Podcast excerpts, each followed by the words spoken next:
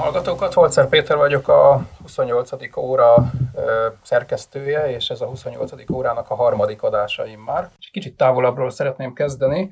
Pár héttel ezelőtt, október közepetáján Sárospatakon jártam egy konferencián, és ugye gyönyörű őszi idő volt, és azt gondoltam, hogy nem rohanok vissza Pestre kocsival, hanem kicsit csalinkázok szombat dél körül, kora délután, elindultam vissza Budapestre, amúgy is az egyik kedvencem ott az Empléni táj, és jöttem szép lassan hazafele Zemplénen, Csereháton, aztán a Mátra vidékén keresztül, a kicsi utakon, meg a kicsi falvakon keresztül, nézegettem a szép színes faleveleket, meg a tájat, meg hát ugye lehet, hogy most már szakmai ártalom is nézegettem ezeket a falvakat, hogy hol látok iskolát, hol nem látok iskolát. És akkor hazaértem szombat este felé, elővettem ugye a hétvégi olvasnivalókat, és az egyik első, ami elém akadt, az ugye a Válasz Online-on a Élő Anitának a Halál Komlóskán című cikke, ami előző nap jelent meg, és nagyon érdekes volt, mert ott haladtam el Komlóska mellett, éppen ezen a kis túrán, és, és persze eszembe jutott az a másik riport is, amit Anita azelőtt két-három héttel írt, pont arról a programról, ami, amit ugye úgy, úgy jellemzett, hogy a 300 leszakadt gettófalu, vagy, vagy, vagy, vagy, vagy ezeknek a nagy, legszegényebb településeknek a felzárkóztatása. Ja, és ráadásul utána pár nappal még egy podcastban, ott a, a heti válasz podcastban is ugyanez a téma volt ennek a cikknek a, a feldolgozása, úgy tetszik. Úgyhogy úgy gondoltam, hogy itt nagyon klappolnak a dolgok, úgyhogy elhívtam a mai adásba élő Anitát, ő a mai egyik vendégünk, hogy, hogy beszélgessünk erről. Üdvözöllek, Anita, szervusz! Köszönöm szépen a meghívást! Ugye a, a, azt gondolom sokan vagyunk azzal, hogyha ez egész téma, ezek a nagyon szegény falvak, a felzárkóztatás, és egyébként az oktatás is, mint téma eszünkbe jut, akkor rögtön fölvillan bennünk, hogy a Magyar Máltai Szeretett Szolgálat, akik most már 30 plusz éve, 30 sok éve tesznek nagyon sok mindent ezen a téren Magyarországon, és egyébként az idézett egyik cikkben is fölbukkan ugye a, a, a Magyar Máltai Szeretett Szolgálat, illetve Vecsei Miklós, aki, aki ugye vezeti ezt a jelenlétprogramot nagyon sok ilyen kis faluban, egyébként miniszterelnöki biztosként is most már két-két és fél éve. A mai műsorunkban a Magyar Máltai Szeretetszolgálatnak másik ismert vezetőjét, Tais Miklóst hívtam el, aki pedig ugye a, az iskola alapítványukat vezeti, azt az iskola alapítványt, amely szintén sok ilyen, ilyen kis szegény faluban próbálja a, hát ezt a felzárkóztatási munkát végezni, vezetni. Úgyhogy Miklós, téged is üdvözöllek a műsorban. Szervusztok, köszönöm. És, és ugye itt van Stubnya Bence is szokás szerint, mint házigazda, úgy tetszik, mint a G7 szerkesztője, műsorvezetője. Úgyhogy ahogy szoktuk, azt beszéltük Bencével, hogy ő is itt van, és ha úgy alakul, akkor ő is beleszól, belekérdez egy-kettőt. Szia, Bence! Sziasztok! Azt szeretném, úgy szeretném kezdeni ezt a mai beszélgetést, hogy, és, és kérem a hallgatókat, hogy egy picit legyenek türelemre itt az első egy-két percben, mert szeretnék bedobni néhány számot, adatot. Egész egyszerűen, hogy, hogy, hogy, hogy a kontextust helyezzük el, hogy miről is beszélünk.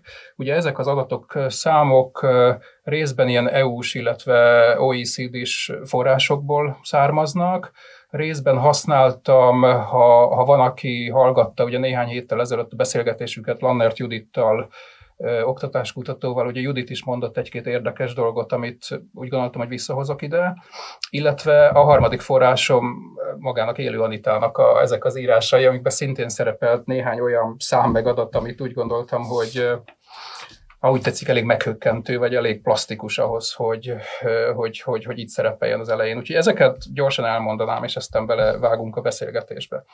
Tehát amiket látunk, hogy a, hogy a magyar településeknek 43%-ában nincs alsó tagozat, általános iskolás alsó tagozat, és 51%-ában nincs felső tagozat, és egyébként, ami szintén egy szép adat, hogy 31%-ában nincs óvoda. És van olyan megyénk, azt hiszem 3-4 olyan megyénk van, ahol ezek a 40-50%-os adatok, ahol nincs alsó vagy felső tagozat, elérik a 70%-ot is. Ezeken a településeken, ahol nincs gyakorlatilag általános iskola, él ennek a korosztálynak, az általános iskolásoknak az 5-7 százaléka körülbelül, de ezekben a kiugró rossz megyékben, amit említettem, ez 20 százalék körüli arány. Az általános iskolásoknak 16% a bejáró, tehát nagyjából minden hatodik általános iskolás más településre jár, mint ahol él, ahol lakik. Ha csak a községeket nézzük, akkor ez a szám ez 22% bejáró közülük, és egyébként az összes óvodásnak is 11%-a más településre jár át. Ezekből az adatokból egyébként az látszik, hogy nagyjából kétszer annyi diák tanul más településen, mint akinek nincs a lakóhelyen iskola. Tehát magyarul egy csomó olyan gyerek is van, aki átjár más településen, noha esetleg lenne a saját településén iskola, csak mindenféle okokból mégsem oda jár. Általános iskolai átlagos tanulói létszám az körülbelül 200 fő. Tehát nagyjából átlagosan így néz ki egy általános iskola Magyarországon. Azt is hallottuk a múltkor, ezt egyébként a, a Judit, a Lannert Judit mondta ezt az adatot, hogy, a, hogy az általános iskolák felébe 150 tanuló vagy annál kevesebb jár. Azt is látjuk a statisztikákban, hogy az általános iskolások 8%-a 100 főnél kisebb létszámú iskolába jár, tehát egészen kicsi iskolákba.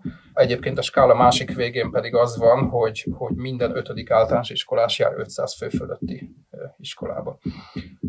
Az átlagos osztály létszám általános iskolában 22 fő, ami egyébként nagyjából megfelel az ilyen EU-s meg OECD-s átlagoknak, tehát ahhoz hasonló. Azt kell még erről tudni, hogy ez a 22 fő nagyjából úgy áll össze, hogy az úgynevezett ilyen hagyományos általános iskolákban ez nagyjából 20 fő, de azokban az ilyen hatosztályos vagy nyolcosztályos gimnáziumokban, ahol ugye ötödikbe vagy hetedikbe elkezdenek járni a, a, a gyerekek, ott jóval nagyobb osztályok vannak már ez, ebben a korcsoportban is, tehát akár ilyen 30 fősek. Az általános iskolai osztályoknak a 6%-a az 9 fős, vagy kisebb, tehát ilyen egészen picike kis osztályok, az általános iskolai osztályok 6%-a. Innen jön egy pár dolog, amit ugye pár hete olvastam a, a, a Válasz online-on, tehát, hogy az ezer lakos alatti apró falvakban lakik a népesség 3%-a, és ez 50 évvel ezelőtt még 20% volt, tehát, hogy ezekben a pici falvakban ugye rohamosan csökken a, a, a népesség, és ugyanitt szerepelt az az adat is, hogy ezek az apró falvak a települések harmadát és az ország területének 15%-át teszik ki és ami egy ilyen, tényleg egy ilyen nagyon, nagyon plastikus megfogalmazás volt, amivel ugye annak a cikknek a, vagy annak a cikknek a felütése volt, hogy ennek a 300 legszegényebb falunak a lakossága összesen kitesz egy megyényi lakosságot. Tehát mintha egy 20. megyénye, megyéje lenne Magyarországnak, és egyébként az a megjegyzés is szerepelt, hogy a legtöbb ott élő az cigány. És végül egy utolsó adat, ami egy picit már gazdaságibb, ha már itt a G7-nél beszélgetünk, ugye azt is megnéztük, hogy mégis hogy alakulnak a költések, és azt, azt látjuk, hogy, hogy GDP arányosan nagyjából 4,5 százalékat költünk ö, oktatásra, és ez körülbelül megfelel az EU standardeknek, tehát nagyjából olyan, mint, a, mint az EU átlag, ha úgy tetszik, és az is látszik, hogy ez az elmúlt, nem tudom, 10-15 évben olyan nagyon sokat nem is változott, tehát olyan többé-kevésbé stabil, ami körülbelül azt is jelenti, hogy ugye az egyfőre első költés az akár még nőhet is, hiszen közben tudjuk, hogy csökken a gyerekszám, és én azt gondolom, erről is érdemes majd beszélgetni, meg egyébként a múltkori adásban is beszélgettünk Lanert Judittal, hogy ez most sok kevés jó hír, nem jó hír, hogy mi van e mögött, meg hát azt is érdemes megnézni, hogy ez mire is megy a költés, mert azt látjuk, hogy mondjuk fizetésre nem nagyon, ugye ezzel tele van a sajtó. Úgyhogy nagyjából ezek lettek volna ezek az adatok, és még egyszer bocsánat, hogy ilyen sok mindent itt a, a, a hallgató nyakába zúdítottunk, de akkor itt elkezdenénk a beszélgetést, Anita, hogyha tudnál erre egy picit így reflektálni, te ugye tényleg nagyon-nagyon sok ilyen riportot készítettél már az elmúlt sok-sok évben, amire én valószínűleg azt mondanám, hogy így Komlóska és a hozzá hasonló falvak, és te rögtön azt mondanád, hogy ezek nem hasonló falvak, mert minden, minden településnek megvan a saját története. Könnyen tehát... kiismerhető vagyok, látom, látom meg. Igen, tehát hogy, hogy, hogy, hogy mindezzel alapján tudnál ezekhez akkor elkezdeni egy ilyen bevezetést, felvezetést, hogy mi is a te összképed erről az egész sztoriról, hogy a kis települések, az oktatás, hogy mi történik Magyarországon. Igen, tehát az a, az, az alapja, minden onnan kezdődik tulajdonképpen, hogy amióta az eszünket tudjuk, mindig minden évben meghalljuk azt a, a KSH adatot, hogy és idén megint egy kisvárosnyi, általában ilyen régen Székesfehérvárnyi, most már Székesfehérvár nagyváros, tehát ilyen kisvárosnyival csökken a lakosság. De hogy ez nem úgy történik alapvetően, hogy hip-hoppos eltűnik egy hódmezővásárhely, vagy egy Veszprém, vagy egy nem tudom én, Várpalota, vagy bármi a, a térképről, hanem az történik, hogy a végeken fogyunk alapvetően, és ezek nagyon szomorú képek tudnak lenni, hogy mondjuk a, ha az ember csak így átsiklik, akkor például látja, hogy a falu központ az majdnem olyan, ki van pucerolva szépen uniós pénzekből föl van újítva, és akkor három utcával arrébb megy, akkor azt látja, hogy tanyosodik a széle, mert összedőlnek a házak, ahonnan meghalnak a lakók, nem tudják eladni, és így tovább. De nagyon különbözőek ezek a, ezek a települések. Ugye vannak olyan települések, mint Komloska, amelyik egy élő település abban az értelemben, hogy olyan csökken a népesség száma, de egy élénk gazdasági tevékenység látszik ott, szörpüzeme van a környezet, vagy az ott lakóknak, nem tudom én például az új polgármesternek fűrész üzeme, meg ilyesmi, tehát hogy több minden gazdas, furgonok jönnek, mennek, terautók, traktorok, fát vágnak, nem tudom, hogy mit csinálnak. És itt vannak olyanok, amelyek hát gazdaságilag teljesen passzívok, segélyből élnek, vagy már segélyből sem, mert idős emberek vannak zömmel, és az a 300, az pedig egy ilyen, azt hiszem a nagy része Miklós olyan, ahol egy ezt így hívja a szociológiai irodalom, vagy a demográfiai irodalom, hogy lakosságcsere történik. Tehát ugye az zajlik, hogy az ott élő agrárnépesség már nagyon idős, vagy, vagy meghal, és a megüresedő parasztportákra pedig a, városi szegények, a városi életnek a vesztesei költöznek be, a, egy eleve abszolút vesztes pozícióba, mert az a tudás, amivel ők a városban rendelkeztek, még a kudarcos is volt az ottani életük, az semmit nem ér falun, és semmit nem tudnak arról, ha már megpróbáltunk valami, tudom én, paradicsompalántát nevelgetni, vagy nem tudom én, kruplit ültetni életünkbe, akkor tudjuk, hogy a városi nagyképű tudásunk semmit nem ér vidéken. Pontosabban, hogy ez egy nagyon fontos Igen. tudás, ami, ami, ami hiányzik. Szóval, hogy mindegyik település más, és az iskolák iskolához való viszonyuk is emiatt, emiatt más. Iskolához való viszonyuk más, tehát hogy van, akinek fontos, nem fontos, akarja, nem akarja, hiányzik, nem hiányzik, vagy miben más? Tehát, hogy maguk a, a falvaknál azt hiszem van egy funkcióváltás. Egy sor ilyen előlegedő, elnéptelenedő falu elvíkendesedik, ahogy, ahogy Komloskán mondják, a Balaton felvidéken látjuk ezt, Orfűn például, látjuk Baranyában, hogy, hogy városi emberek vesznek maguknak egy hétvégi természetközeli menedéket, és oda, és oda költöznek, és, és ők már nem tartoznak ahhoz a, vagy, vagy általában kiköltöznek agglomeráció, nem tudom kimondani ezt a szót, Szóval, hogy, a, hogy egy nagyobb város agglomerációjához kezd tartozni, ez, és, egy, és városi életmódot folytatnak, vagy városiasabb életmódot folytatnak ott a, az emberek, és akkor nem kell nekik a feltétlenül az iskola, mert akkor úgy gondolják, hogy ők is a városban dolgoznak, akkor a gyerekeket is oda beviszik, és vannak olyan települések, ahol ahol tíz körömmel ragaszkodnak, ahol az identitásuknak része, hogy ez, meg, ez megmaradjon ez az iskola, és mindent megtesznek. Egy másik riporton például a Pécs melletti Abaligetről szól, ahol, ahol tényleg elképesztő dolgokat csinálnak, futóversenyt rendeznek, gyűjtenek, batyusbált rendeznek, egyháznak adják, visszaadják, elmennek, fehéringbe beülnek a püspökhöz, könyörögnek, amit el lehet képzelni, minden, mert neki kell az ennek a sváb falunak, hogy megmaradjon az iskola. Szóval nagyon más a, más a viszony, és ezek a riportok általában azért arról szólnak, nem arról, aki elengedi az iskoláját, hanem arról, aki, aki akarja. Mert ott van egy közösség, amelyik ebb köré az iskola köré épül. Miklós, te azt hiszem ezt elég közelről látod, hogy... Igen, ha szabad reagálnék némileg a elhangzott adatokra is, meg, meg nyilvánítára is. Legköszönöm a meghívást. Rengeteget utazom az említett 300 legszegényebb település végzett programunk és a saját munkáltal fenntartott iskolák, óvodák kapcsán, hogy elég sok podcastot hallgatok, Úgyhogy ezúton tényleg gratulálok ahhoz nektek, hogy a G7 elkezdte ezt az oktatási témát, meghallgattam a Lannert Judit tal való beszélgetést is, és rendkívül érdekes ha. volt, tényleg, és majd erre is reagálnék. És hát a másik podcast, amit sok más mellett hallgatni szoktam, az a Válasz Online, ahol valahol meghallgattam azt a podcastot is, amiről Anita is beszélt, a Komlóska kis település kapcsán megvalósult podcastot, és azzal is kezdeném, hogy Noha nekem előéltem, de volt egy időszak az életemnek, amikor országosan foglalkoztam oktatással, oktatás politikával, de hát az utóbbi több mint öt évben most már tényleg az országnak a legesleg szegényebb szeretét látom, és itt jutott eszembe a, a, a Válasz Online múltkori podcastja, amikor arról beszéltetek, nagyon érdekes volt, hogy hát vannak olyan kis települési sikertörténetek, itt például a Bogdán László polgármester, aki ah. sajnos elhunyt, példája merült föl, hogy ilyen, ilyen megváltónak tartják sokan országos szinten is, miközben nem biztos, hogy valaki azért, mert egy adott kis településen belül sikeresen tud működni, attól még ő meg tudná mondani a frankót, a tutit, hogy az országban mit kéne csinálni. Ez nagyon nehéz helyzetek. Ezt azért is mondtam el, hogy mi az én nézőpontom most, mint a legszélebb településekkel foglalkozó iskola fenntartó és egyéb programok megvalósítója, azért ez egy sajátos szem. Igen. Tehát ezt szerettem volna leszögezni. Na most ugye, amikor Péter említetted a sok adatot a kis települési iskolákról, azok hiányáról, stb.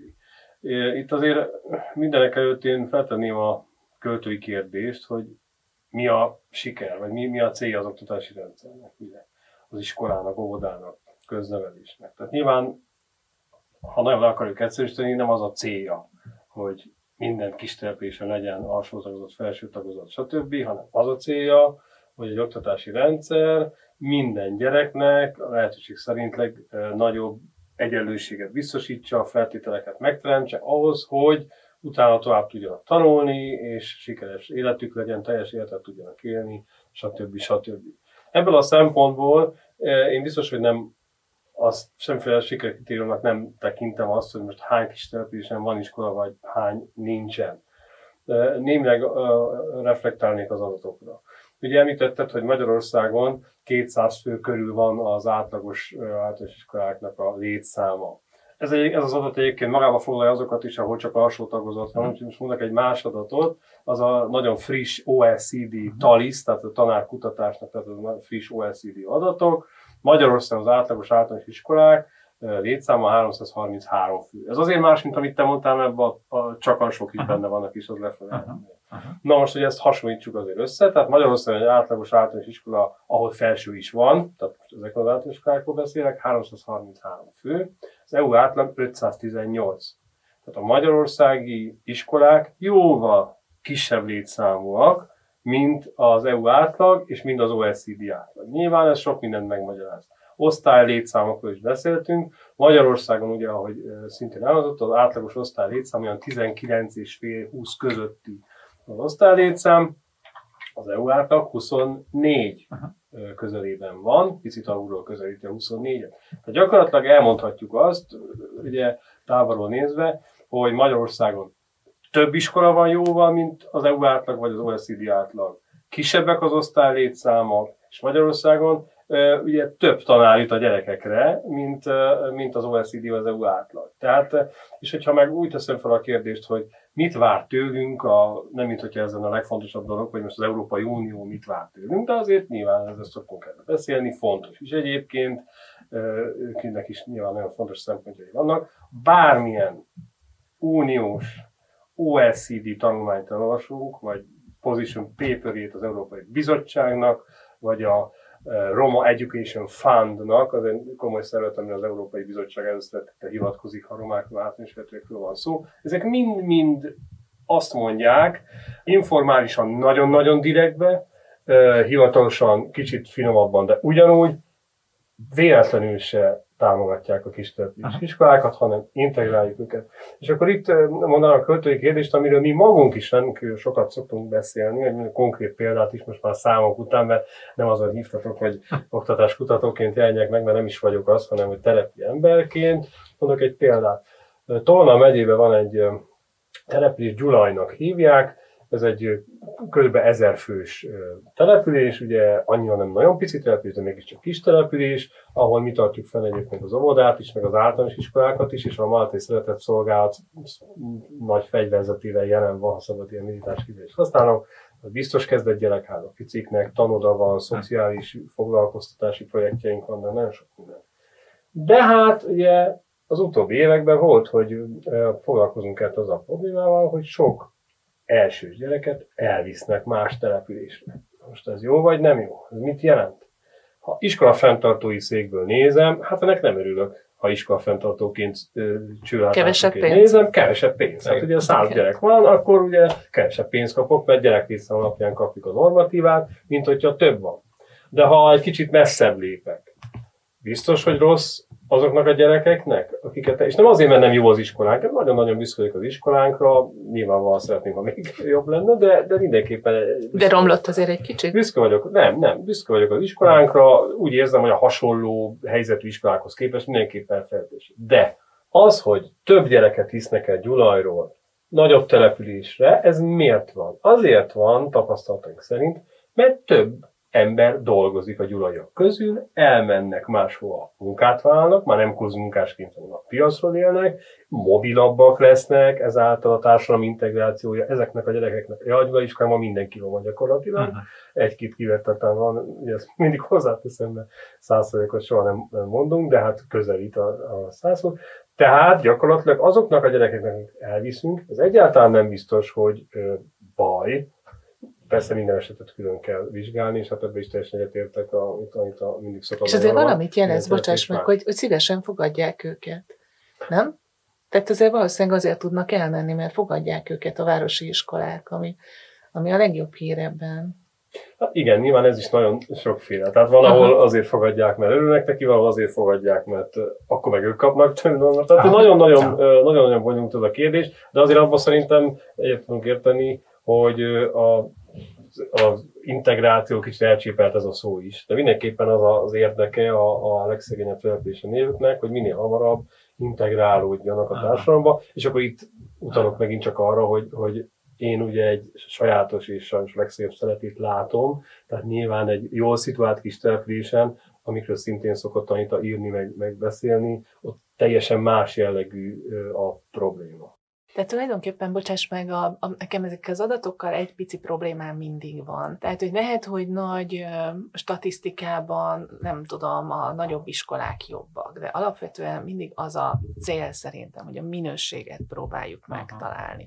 És vannak kis iskolák, a, a, a, amelyek jól tudnak teljesíteni, és akkor nyilván ez a közösség is azért érzi. Tehát például az Abaligeti iskolánál, amikor ott voltunk, ott voltak még a, a cserép szavazás tanításnak a dokumentumai, a kis kövecskék, amivel a történelmet tanították az ötödikes gyerekeknek, és itt tudni kell, hogy ez egy Pécs melletti falu, ahol egy előregedő, csökkenő lakosság számú, ahova a pécsi agglomerációból meg mindenfelől érkeznek értelmiségiek, és a Beás, Beás cigány helyi közösség egy nagyon jól kapcsolatban él ezekkel az értelmiségiekkel, és a csökkenő gyerekszámot meg emellett azzal pótolják, hogy van a falunak a, egy cseppkő barlangja, ami mostanában nem divatos, mert állandóan ugye szedjük a gyógyszereket, meg fújkáljuk az orrunkat, hogyha allergiásak vagyunk, meg minden ilyet teszünk, de a barlangterápia az azért egy létező és jó dolog, és ezek a gyerekek a testnevelés órán ott vannak a barlang. Most összeszedik a környékről a sérült gyerekeket, vagy beteg gyerekeket, és ez az iskola befogadja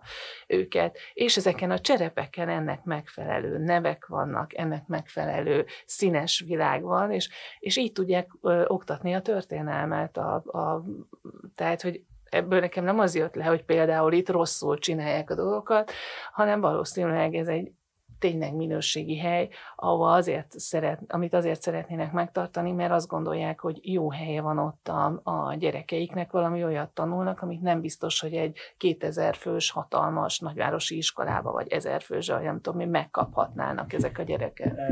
Picit hagy vitatkozzak, majd csatlakozni is fogok egy ponton, de hát a vagyis mondjam, még izgalmasabb lesz a beszélgetés, egy kicsit kötözködött. Hajrá! Tehát ugye kimondtad a kulcs szót, Anita, hogy a minőség. Így Igen. van, nyilván a lényege az a kulcs, hogy minden minőség. És ahogy mondtad, hogy azért, mert nagyobb nem biztos, hogy jobb a minőség. Ez így nyilván igaz, de azért, hogyha konkrét példákra maradunk, azért miután Magyarországon azért pedagógusokból bizonyos területeken, finom fogalmazok, van hiány Az nem Igen. javul ez a helyzet, hanem romlik. Megedzem, nem csak magyar sajátosság, de nálunk is jelen van. Tehát gyakorlatilag azért ellenpéldák vannak, de a fő szabály mégiscsak az, hogy minél kisebb egy iskola, és főleg, hogyha általános a helyzetű, akkor gyakorlatilag iszonyatosan nehéz És az nem is csak anyagi kérdés, talál-e jó pedagógust. Tehát azért az a jellemző, hogy minél nagyobb egy iskola, annál inkább tudja biztosítani a szakos ellátottság, mi ezt oktatási szakmai így szoktuk nevezni. Tehát itt azért ez, ez kétségtelen összefüggés szerintem. Viszont a végén nagyon-nagyon egyetértek azzal, amit mondtál, hogy vannak olyan dolgok, amiket viszont egy kis települési iskolában több is. Pont ez, ezt szoktuk mi is vizsgálni, oda Vecsei Miklósnak, aki nekem nevét említettem, mint aki biztos a felzárkózó program vezetője, azt, azon, az, arra hajt minket is kollégáit, hogy, hogy ezt ragadjuk meg, hogy például egy 600-700 fős település, most mondok egy másik példát, Heres megye, Tarnabot, 700 fős rendkívül szegény település, ahol elég régen a Máté Szeretett Szolgálat komplex programot folytat. Vannak olyan dolgok, akár a mezőgazdasági program, ami egy nagyváros iskában nem adott. Tehát a gyerekek igenis kimennek, és az elektronikai bontóüzemünkben, mert az is van Tarnabodon, átmennek és tanulnak. Van egy kis kutatólabor, ahol algát tenyésztenek, kimennek egy helyi tarnabodi lakos vállalkozónak a saját kertjébe, és megtanulják, hogy hogy kell vetni, aratni, stb. Tehát egy csomó olyan lehetőséget biztosít valóban egy pici települési iskola, és ebben valóban a nagyon szegény településeken is, amely nem adott a városba, és hát viszont az a, az a, az a rossz sajnos, hogy amikor meg ugye versenyeznek a gyerekek, mondjuk a középiskolai felvételin, mert ugye nem minden középiskola tart felvételit, de ahol komolyabb túljelentkező is van, ugye kötelező központi felvételit tartani. A központi felvételi, vagy mondhatnám akár az országos kompetencia mérést is, amit 6-8-10. évfolyamban minden Magyarország gyerek megír, az ugye azért jellemzően nem a kis települési gyerekeknek a, a szókincsihez stb. van szabva, hanem a, mondjuk a középosztályhoz. Igen.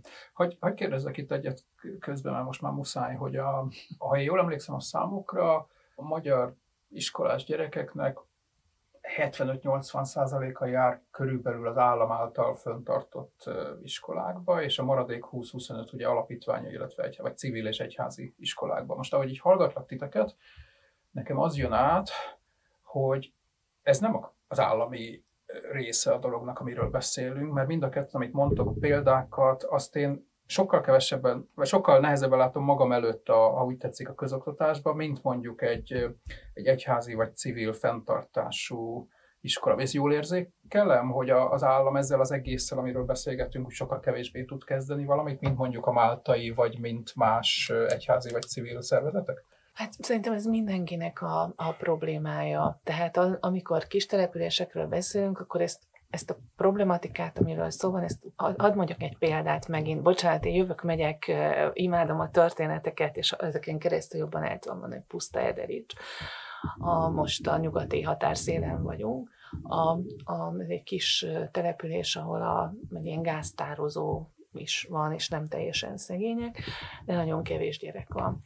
És akkor kitalálták, hogy majd roma nemzetiségi oktatást folytatnak, mert akkor magas, emelkedik a, a normatíva, jól mondom? Emelkedik Némileg igen, nem nagyon, de egy picit igen. Egy kicsit emelkedik, és akkor roma kultúrát tanítottak az osztályban, ahol hát gyakorlatilag nem is volt roma, de ez volt a nagy, nagyon vicces a sümpörkölt, meg ilyenek, ilyeneket, ilyenek. Elmentem, és írtam erről egy riportot, aztán eltelt néhány év, és megint arra vetődtem, és kiderült, hogy nem tudták megtartani, mert hogy hogy még kevesebb lett a gyerek, és ugye ezeket úgy kell elképzelni, hogyha egyik évben van, nem tudom én, 8 gyerek, vagy 9 gyerek, akkor vagy 10 gyerek, vagy 11, akkor nagyon boldogok, de mi van a következő évben, amikor véletlenül éppen nem indulnak be a kis testvérprogramok, és van egy gyerek, ha. vagy van kettő gyerek, és akkor megszűnt az iskola, egy szomszéd faluba mentek át a gyerekek, majd néhány év múlva megint arra jártam, most már abban a központban sem volt elég gyerek, és akkor még egy nagyobb központba vitték el. A, és ez a, ez a küzdelem ugye az ország bizonyos részein egy állandó dolog, amel, anélkül, hogy ott lenne egy ilyen mini, minimum feltétel, hogy egy kisgyereknek nem tudom én hány percen vagy kilométeren belül kell egy óvodát, kell egy általános iskolát, kell egy felső tagozatot, vagy egy gimnáziumot, az már van.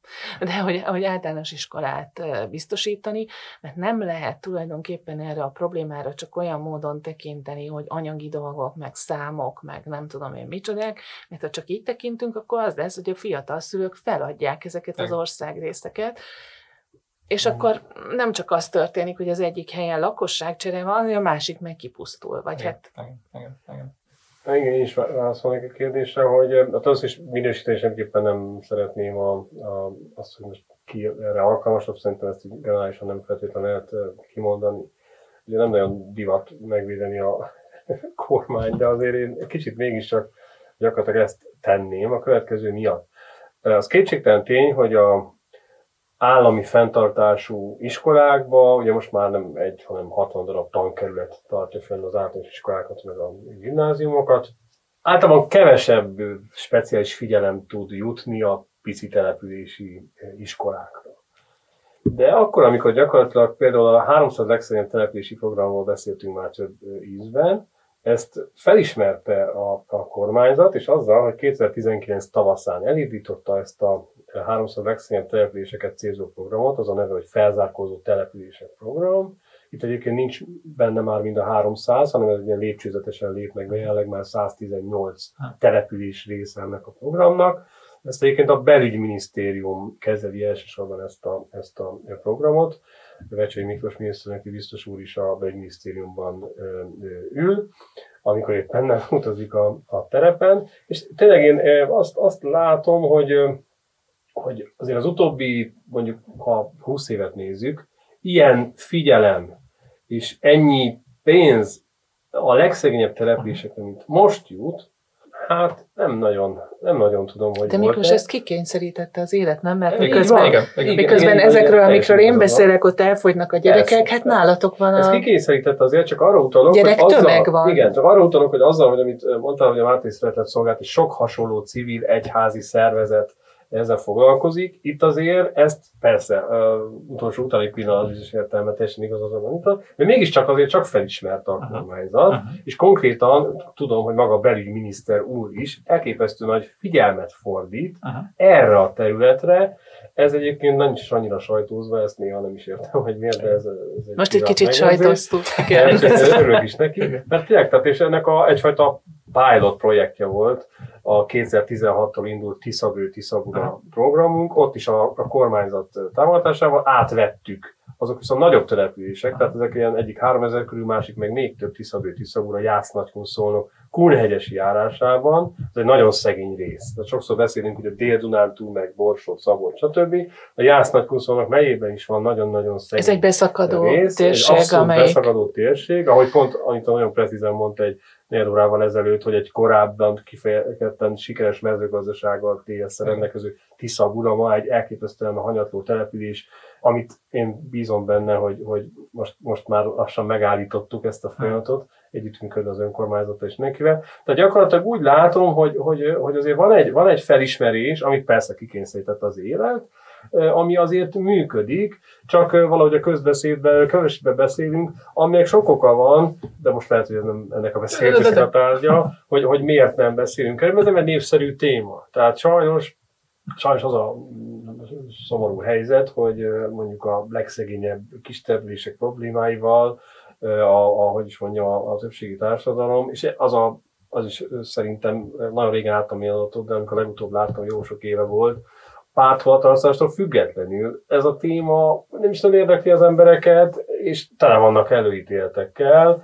nem csak az úgynevezett jobboldali szavazók, hanem egyébként a baloldali szavazók is, ami, ami elsőre akár még furcsák is de ide így, így, van. Szóval erről viszont ez, ez egy probléma, hogy ezekről a kérdésekről sokkal többet kéne beszélni, mert amíg a többségi társadalom nem, hogy mondjam, nem változik meg a többségi társadalom gondolkodás, és nem lesz elfogadóbb, nyitottabb, stb., addig akármit csinálhat bármiféle kormányzat, erőszakkal nem megy, mert mondjuk amíg szabad iskolaválasztás van, és van egy ilyen társadalmi elvételtes környezet, addig bizony mondjuk a kistelepülési iskolák, vagy általában az integrációs kérdések, azok nem fognak kicsit sem megoldódni. Ezt hagyj erősítsem meg, ugye amikor készültünk erre a beszélgetésre, akkor Anita említette, hogy ilyen kérdően, hogy mi magunk ugye ezt átéltük-e, mert, mert, mert hogy te azt mondtad, hogy te ebből a, ebből a világból indultál, ebből a... Igen, tehát hogy én egy, egy falusi lány vagyok, ami, és erről ne, tényleg nem szoktunk nagyon, nagyon beszélni, de,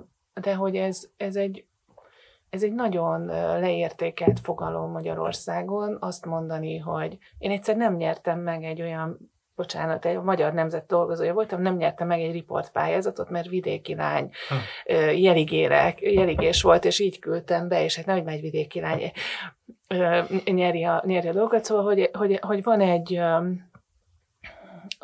van egy olyan nézőpont, ami nem helyes, szegényekkel kapcsolatban rendkívüli módon kirekesztő a magyar társadalom, és minden falusival szemben is, akkor is, hogyha éppen, éppen nem szegény. És én a saját gyerekkoromban megéltem ezt a folyamatot, amikor folyton ez ment, hogy most centralizálnak, aztán meg decentralizálnak, aztán megint centralizáltak, aztán megint decentralizáltak, és hogy ez egy borzasztóan nehéz dolog gyerek szempontból ez a lépés, ezt meglépni, hogy elmenni egy központba, elmenni egy idegen világba, mert ezek a, a hozzáteszem, hogy a jó iskolák, tehát a minőségi iskolák, ott nagyon-nagyon személyes, nagyon gyerekre szabott, nem csak a gyereket, a családot, a környezetet ismerik, nagyon gyakran nagyon-nagyon jó pedagógusok vállalják, megszállott, elhivatott pedagógusok vállalják ezen a, ezeken a helyeken a munkát. Tudom, hogy máskor meg azok, akik nem kapnak máshol munkát, de alapvetően nagyon gyakran jó pedagógusok vállalják, és bekerülni egy sokkal ridegebb világba, úgy, hogy, hogy ezek a gyerekek nem kapnak segítséget. Mondok egy példát. Tájszólásba beszélnek. Tájszólásba beszélnek. Aha. Más szavakat használnak, más szókincsük van.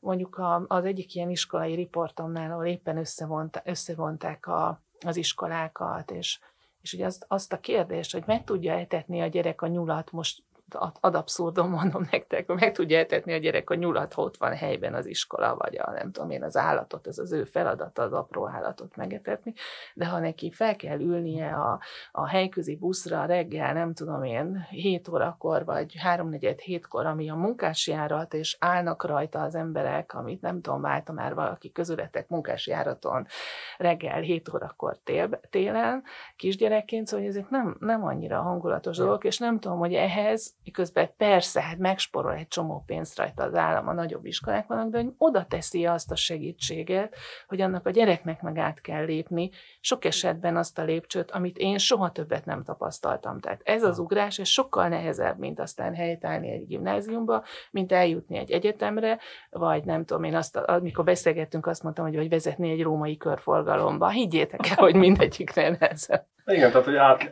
csatlakozni, átlép átlépni az első lép, lépcsőt, mondtad valami kapcsán. Ez szószoros értelmében vannak olyan gyerekek, ugye, akik életük először akkor látnak lépcsőt, amikor beérnek az átiskolába. Konkrétan Tiszabudán ez, ez történt össze, vagy a mozgó lépcsőről is beszélve. Tehát amikor mondjuk szervezünk egy programot, hogy színház, mozi, stb.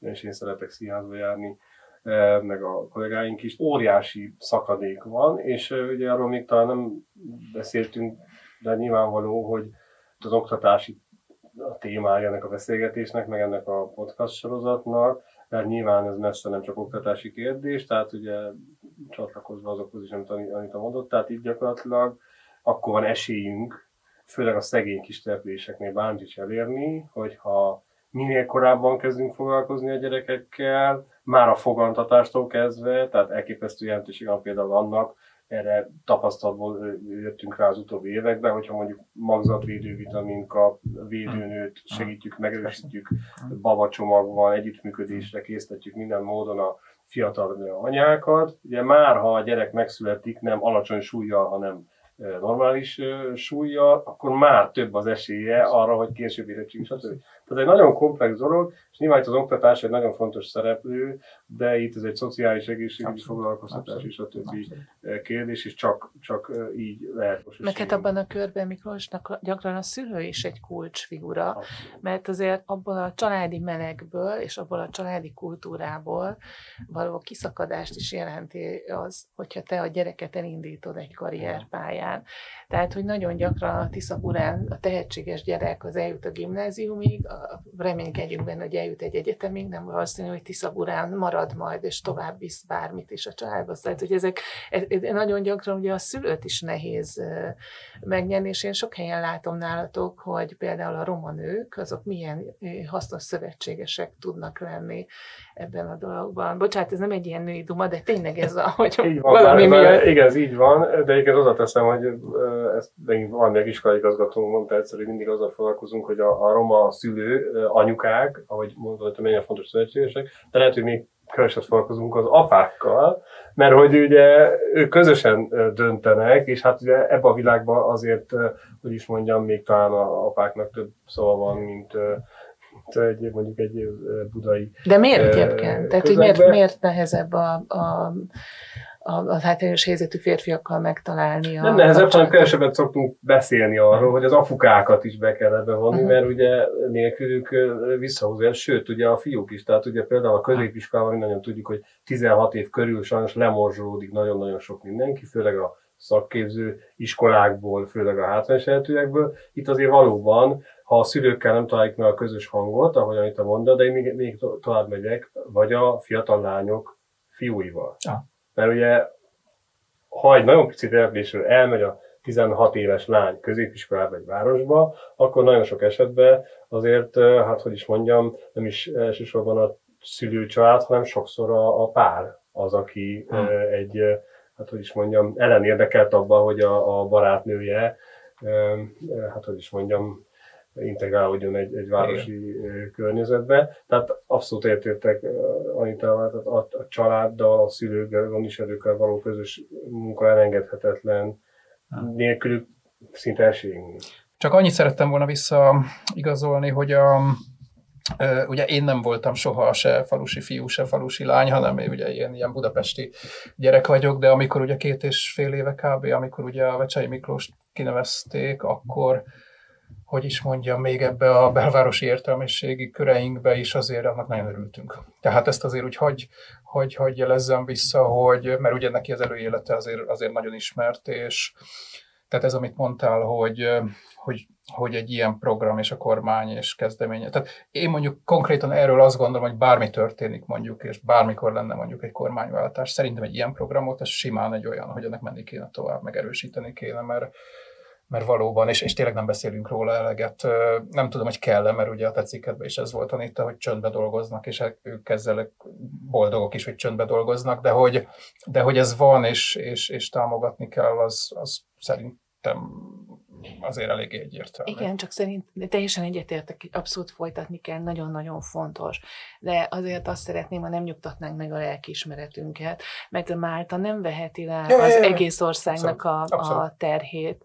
A, vagy, a, és a, ugye ebből, amit eddig elmondtuk, az látszik, hogy, hogy különböző típusai vannak a kis településeknek, és a Málta egy bizonyos, nagyon-nagyon nehéz helyzetben levő településcsoporttal foglalkozik, amit tegyünk hozzá, hogy egyébként a bocsánat, én egy nagyvárosi ö, polgárként mutatom most meg, amit hát mi, mi magunk okoztunk ezt a helyzetet. A rendszerváltás ut- után ugyanis, ugyan nagyon sok ö, ö, rehabilitáció úgy kezdődött, hogy megszabadultak a, az ottani problémás lakosoktól, ja. és egyszerűen lepakolták őket különböző helyeken, leboltolták, fizettek érte, hogy helyenként, hogy, hogy ezeken a településeken ahol egy elnéptelenedés van, vagy egy előregedés van, a nagyvárosi roncstársadalmat meg oda rakták. Csatlakoznék, tehát én is büszke vagyok nagyon a programunkra. Abszolút szeretném azért hozzátenni, hogy ezt nem csak a Máté Szeretett Szolgálat valósítja meg, hanem együttműködve a Baptista Szeretett Szolgálat, a Református Szeretett Szolgálat, a Katolikus Caritasza és Ökumenikus Segélyszervezettel, és még sok más partnerrel, meg a helyi önkormányzatokkal, stb. Tehát ez egy nagyon komplex programja, koordinációját is vélve megvalósítását végezzük. De abszolút nem vagyok én sem sem nyugodt, sem túlságosan optimista, és világésen azt akartam mondani, hogy um, nincsen szükség sok mindent megváltoztatni, még nagyobb figyelmet fordítani, és amiről beszéltünk itt már, igenis a többségi társadalommal való kommunikációnak és, és szemetváltásnak is iszonyatosan nagy jelentősége van, mert anélkül ennél még sokkal több pénzt lehet költeni, de, de anélkül nem lesz valós eredmény, úgyhogy a teendő rengeteg van, mert, mert rohamosan nő tulajdonképpen a leszakadó települések Igen, ez száma, lenne, ez pusztán demográfia. Ez lenne, a, ha úgy tetszik, az ilyen záró kérdésem hozzátok, ugye Megállapítottuk, hogy egyikünk sem oktatás kutató, viszont azt is megállapítottuk, hogy az alapvetően oktatásról szóló beszélgetés sorozatna szeretne lenni. Tehát, hogyha ha visszamegyek a KH-hoz, és valahogy úgy próbálom föltenni a kérdést, ahogy te is mondtad a legelején a műsornak, Miklós, hogy a, hogy a, hogy, a, hogy a gyerekek, a tehetséges gyerekek nevezhessenek el. Tehát minden gyerekből hozza már ki a társadalom azt, amit tudunk. Hogy akkor mégis ebben a kontextusban nektek most milyen víziótok van mindezek alapján itt a következő évekre, hogy akkor milyen dolgunk van nekünk ezzel így kollektíve? És én utalnék arra, hogy nem szeretném, hogy kollektíve milyen dolgunk van, ehhez én sajnos kevés vagyok, hogy erre eh, válaszoljak. Én azt tudom legfeljebb elmondani, hogy mi a sokat emlegetett 300 településen egy nagyon-nagyon komplex programot kezdtünk el megvalósítani, együttműködve a már egyszer felsorolt nagy szervezetekkel és sok kicsi partnerrel, és az biztos, hogy nekünk az a jelszavunk, hogy a fogantatástól a foglalkoztatásig, tehát hogy minél szélesebb körülön segíteni, minél korábbtól kezdve minél későbbig, a lehető legkülönbözőbb módokon, a Core kutya programtól kezdve a személyzeti mobil szűrőállomásig, mert ugye mondjuk arról sem beszél senki soha, hogy mondjuk a hátrányos helyzetű részségekben nagyon nem menő szembeget hordani. Kifejezetten, kifejezetten lenne látni fiatal, szegény embert szemüvegbe. Mi ezen változtatni akarunk, és ha Istennek van nagyvonalú partnereink vannak ebben, hogy nem csak vizsgálatokat, hanem szemvelyeket osztanak a kollégáink. Ugye a kóbor kutya problémát utaltam, tehát olyan dolgok, amit az ember nem gondol, de gyakorlatilag vannak a települések, ahol nem lehet kimenni az utcára a gyereknek úgy, hogy ne legyen benne hát elég reális kockázat, hogy megharapja egy kóbor kutya, vagy az utóbbi megtanultam a kóborló kutya kifejezést is, akinek ugye van gazdája, de egyébként úgy viselkedik a kutya, mint a nem lenne. Szóval nagyon-nagyon komplex segítségre van szükség. Mi ebben szeretnénk valóban folytatni a tevékenységünket hosszú távon, és most formálódik a uniónak a helyreállítási alapjából is egy hosszabb, tehát szokásnál hosszabb távú 2026-ig szóló program, ahol ezeket szeretnénk tovább hát, folytatni. Uh-huh. Csak egy apróságra hagy kérdezzek vissza, hogy a iskolabusz, ugye említetted a korábbi beszélgetésünkben, hogy ez lehetne, nem lehetne, van rá finanszírozás, nincs, EU, stb., hogy ez most erről úgy mit lehet tudni?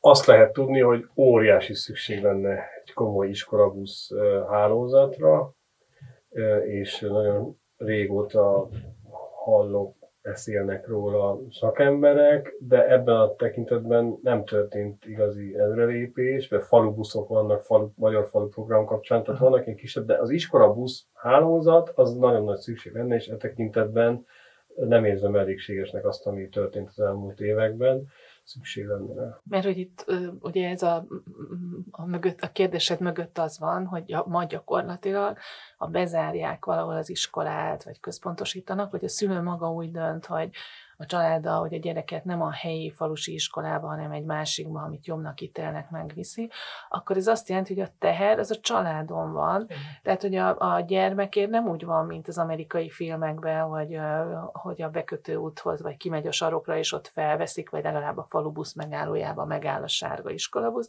hanem a gyerek szépen fölkaptat arra a buszra, amit egyébként jellemzően a gyáraknak, az igen. üzemeknek a, a munkarendjéhez. És indul 5 óra 40-kor. Így, így, igen. És indul 5 óra 40-kor, és utána sírunk azon, hogy hát leszakadnak a gyerekek. Igen. Hát milyen hátrányba kerül az a falusi gyerek? Nem elég, hogy tájszólásba beszél, nem elég, hogy esetleg nem olyan, de most már divatosan öltözik mindenki, bocsánat, ugye ezt tapasztaljuk, de hogy 5 óra 40-kor ott van, tehát fel kell 5 óra 15-kor, vagy 5 óra 20-kor, hogy elérje azt a buszt, míg a másik esetleg 4-8-ig alszik.